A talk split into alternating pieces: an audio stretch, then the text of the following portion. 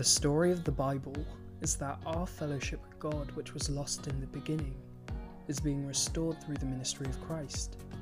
And as Christians, we believe that we can get to know the one true and living God through the pages of His Word. In today's episode, we're going to be jumping right into Luke chapter 20. Because why not? Hi, guys, welcome back to the Why Not podcast with me, Conner JC. Hope that you are having a brilliant day, a brilliant night, brilliant afternoon, whenever you are listening to this. I am full of energy. Don't ask me why, because I don't know, but we're going to be using this energy for a good purpose. We're going to be reading scripture if you didn't already know. oh, guys, I'm in a weird mood, so let's just jump right in to Luke chapter 20. One day, as Jesus was teaching the people in the temple and preaching the gospel, the chief priests and the scribes with the elders came up and said to him, Tell us by what authority you do these things, or who it is that gave you this authority. He answered them, I also will ask you a question. Now tell me, was the baptism of John from heaven or from man? And they discussed it with another, saying, If we say from heaven, he will say, Why did you not believe him? But if we say from man, all the people will stone us to death, for they are convinced that John was a prophet. So they answered that they did not know where it came from. And Jesus said to them, Neither will I tell you by what authority I do these things. And he began to tell the people this parable. A man planted a vineyard, and let it out to tenants, and went into another country for a long while. When the time came, he sent a servant to the tenants, so that they would give him some of the fruit of the vineyard. But the tenants beat him and sent him away empty handed. And he sent another servant. But they also beat and treated him shamefully, and sent him away empty handed. And he sent yet a third. This one also they wounded and cast out. Then the owner of the vineyard said, What shall I do? I will send my beloved son. Perhaps they will respect him. But when the tenants saw him, they said to themselves, This is the heir. Let us kill him, so that the inheritance may be ours. And they threw him out of the vineyard and killed him. What then will the owner of the vineyard do to them? He will come and destroy those tenants and give the vineyard to others. When they heard this, they said, Surely not. But he looked directly at them and said, What then is this that is written? The stone that the builders rejected has become the cornerstone. Everyone who falls on that stone will be broken to pieces, and when it falls on anyone, it will crush him. The scribes and the chief priests sought to lay hands on him at that very hour, for they perceived that he had told this parable against them, but they feared the people. So they watched him and sent spies who pretended to be sincere, that they might catch him in something he said, so as to deliver him up to the authority and jurisdiction of the governor. So they asked him, Teacher, we know that you speak and teach rightly, and show no partiality, but truly teach the way of God. Is it lawful for us to give tribute to Caesar or not? But he perceived their craftiness and said to them, Show me a denarius. Whose likeness and inscription does it have? They said, Caesar's. He said to them, Then render to Caesar the things that are Caesar's, and to God the things that are God's. And they were not able in the presence of the people to catch him in what he said, but marvelling at his answer, they became silent. There came to him some Sadducees, those who deny that there is a resurrection, and they asked him a question, saying, Teacher, Moses wrote for us that if a man's brother dies, having a wife but no children, the man must take the widow and rise up offspring for his brother. Now there were seven brothers. The first took a wife and died without children, and the second, and the third took her, and likewise all seven left no children and died. Afterward, the woman also died. In the resurrection, therefore, whose wife will the woman be? For the seven had her as wife. And Jesus said to them, The sons of this age marry, and are given in marriage.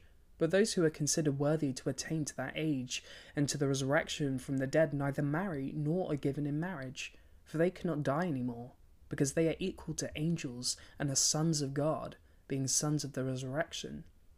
But that the dead are raised, even Moses showed in the passage about the bush, where he calls the Lord the God of Abraham, the God of Isaac, and the God of Jacob. Now he is not God of the dead, but of the living, for all live to him.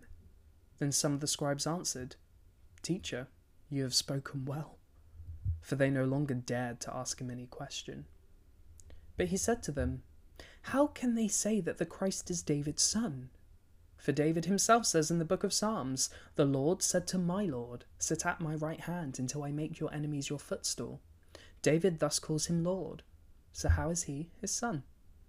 And in the hearing of all the people, he said to his disciples, Beware of the scribes who like to walk around in long robes and laugh greetings in the marketplaces and the best seats in the synagogues and at the places of honour at feasts, who devour widows' houses for a pretence, make long prayers.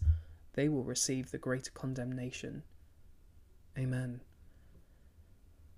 Jesus, Jesus, Jesus. So uh, we have like the authority of Jesus challenged and then we have kind of a parable against those who are challenging his authority.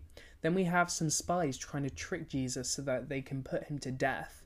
And then we have a different group of people who are really strongly saying, no, resurrection does not happen, and they can't really match Jesus' reasoning or logic.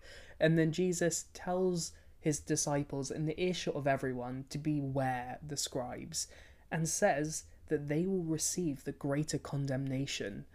Wowzers. Like, that is a personal attack. The Pharisees and scribes have come to him trying to look for a way to get him killed, and Jesus ends saying, They are the ones who are going to receive the greater condemnation. Like, eek! That is a big eek. I. That whole rendering taxes to Caesar I remember hearing that when I was younger, and it just made me smile. Jesus is so clever and just clever. I was going to say sarcastic, but he's not really sarcastic there, but he's just, yeah, he's just, mm, you know? I I don't know how Jesus did it, knowing everything that everyone was thinking about him, knowing what they wanted to do to him, and still finding ways to teach people, still in his grace and mercy and goodness, showing them kindness and bearing with them. It's just like, yeah, we do not deserve that at all. We do not. I feel like also, like, verse 45, the whole those who walk around in long robes, those who love greetings, those who make long prayers for pretense. I feel like that's a danger of Christians who have been in the game for a long time. It's easy to become self righteous and completely forget the righteousness of Christ, especially not only in the way that they look at unbelievers, but look at fellow believers. There's a lot of disdain for people from other denominations and just different churches' ways of doing stuff. And honestly, it irks me. It really does. But yeah, this this whole chapter is just you know Jesus. Jesus has all authority. Jesus is the one whose inheritance is his.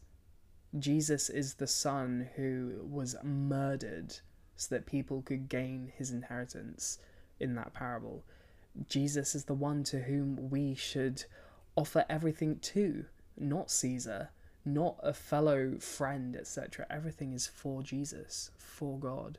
And Jesus will rise. Like, we can deny the resurrection all we want, but that doesn't mean that what we say is true. Anyway, those were just my random thoughts. I hope that you guys had fun listening to that. And yeah, if you're studying along with me, then let me know. I haven't put up any study questions, I'll just do it at the end. But yeah, anyway, until tomorrow, Goodbye, God bless, and I'll see you in the next one.